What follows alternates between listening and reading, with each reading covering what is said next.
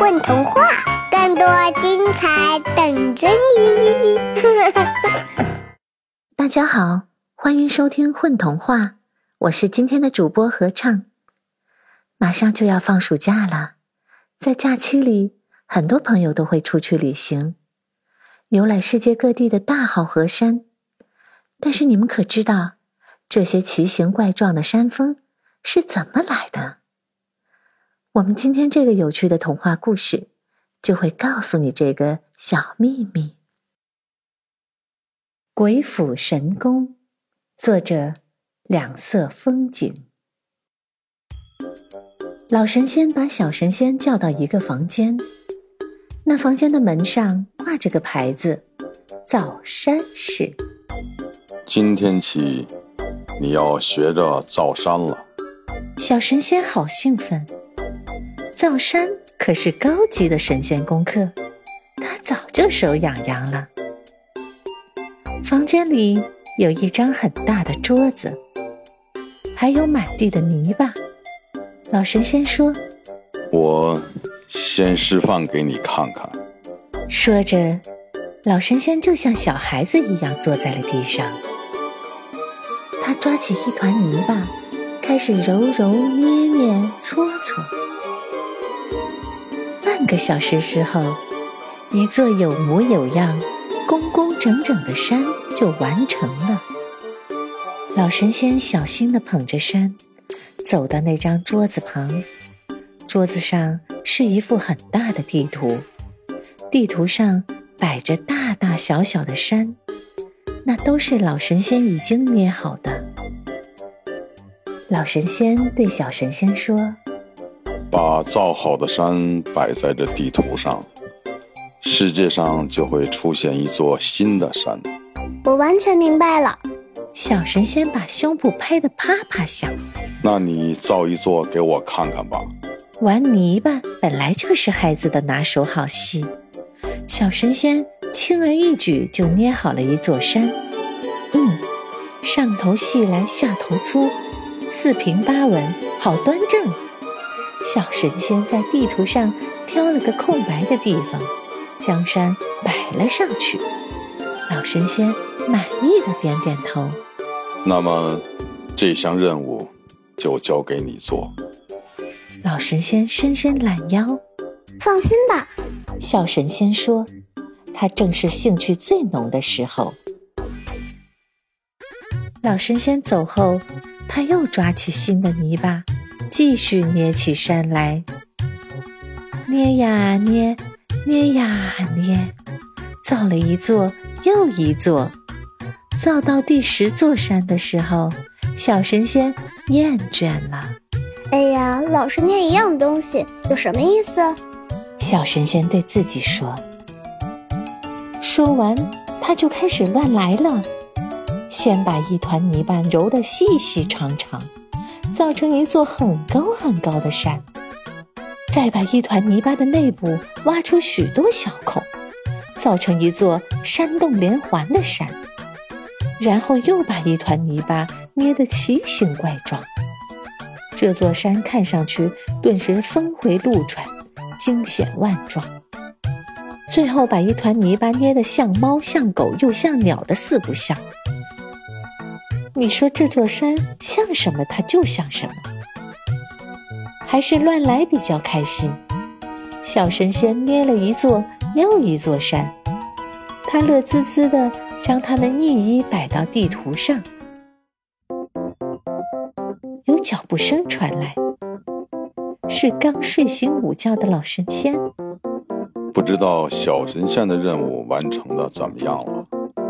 他边走边自言自语。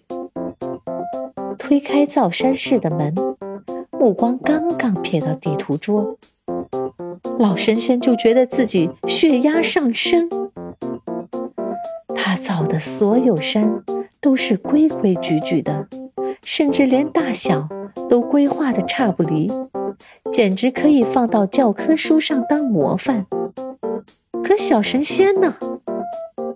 他的山有高有矮，有大有小。复杂的多，简单的少；畸形的多，正经的少。有些小山干脆建在了大山的上面，形成大山顶小山的局面。有的山跟山之间离得极其近，近到只露出一线天。还有各种各样胡来的设计。哎，还是不说了。再说下去，我们的老神仙就要吐血了。不用说，小神仙挨了一顿狠狠的批评。老神仙嚷嚷着要关他禁闭。有什么嘛？小神仙嘀咕着。您觉得我造的山不好，就把他们从地图上移走好啦。你懂什么？老神仙吹着胡子。一座山造好，摆上地图后，就不能再随意移动了。你这次闯下大祸了。小神仙被罚在自己的房间里闭门思过，那太无聊了。小神仙叫苦连天。不过，只关了一天，老神仙就把小神仙放出来了。老师，您不生我气啦？嗯，你给我去造山。是，这次我一定好好造。小神仙觉得恢复自由对他来说比什么都重要。不用了，你爱怎么造就怎么造吧。老神仙摆摆手走了。小神仙觉得奇怪，这可真不像是老师会说的话呀。小神仙没有去造山时，他悄悄地绕过老师的办公室，登上了瞭望塔。瞭望塔耸立在云端中，塔上有一个大炮似的望远镜，用它可以看到世界上的任何一个角落。小神仙把一只眼睛凑在望远镜前，一下子就看到了一座山，他造的山。好多好多的人在爬山，虽然那座山被小神仙造得非常难爬。上山的道路又窄又少又陡峭，小神仙换了个方向，又看到了另一座他造的山，还看到一大群人跟着一个拿旗子的人在东张西望。小神仙把耳朵贴在望远镜上，这样还能听到来自人间的声音呢。来来来，大家往那儿看，看到没有？那座山峰像什么？像一个老鹰的头呀！大家再往这儿看，小神仙继续转换着方向，看自己所造的每一座山。他发现，越是另类的山，越是热门的旅游景点，就连高的吓死人、根本没法游览的山，都有登山队在不懈的挑战。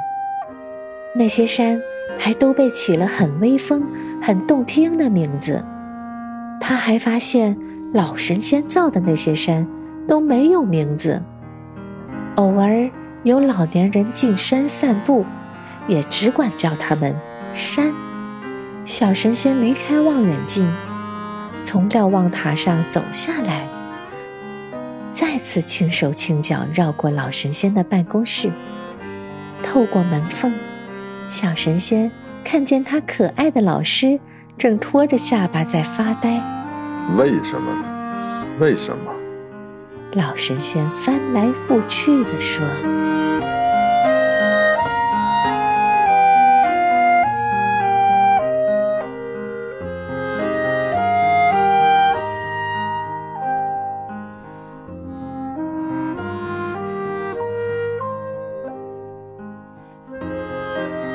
家好，我是周希云，在故事里扮演小神仙。大家好，我是老傅，是故事里的老神仙。大家好，我是宝丁，我是故事里的人间导游。还没有关注“混童话”微信公众号吗？每日有礼哦。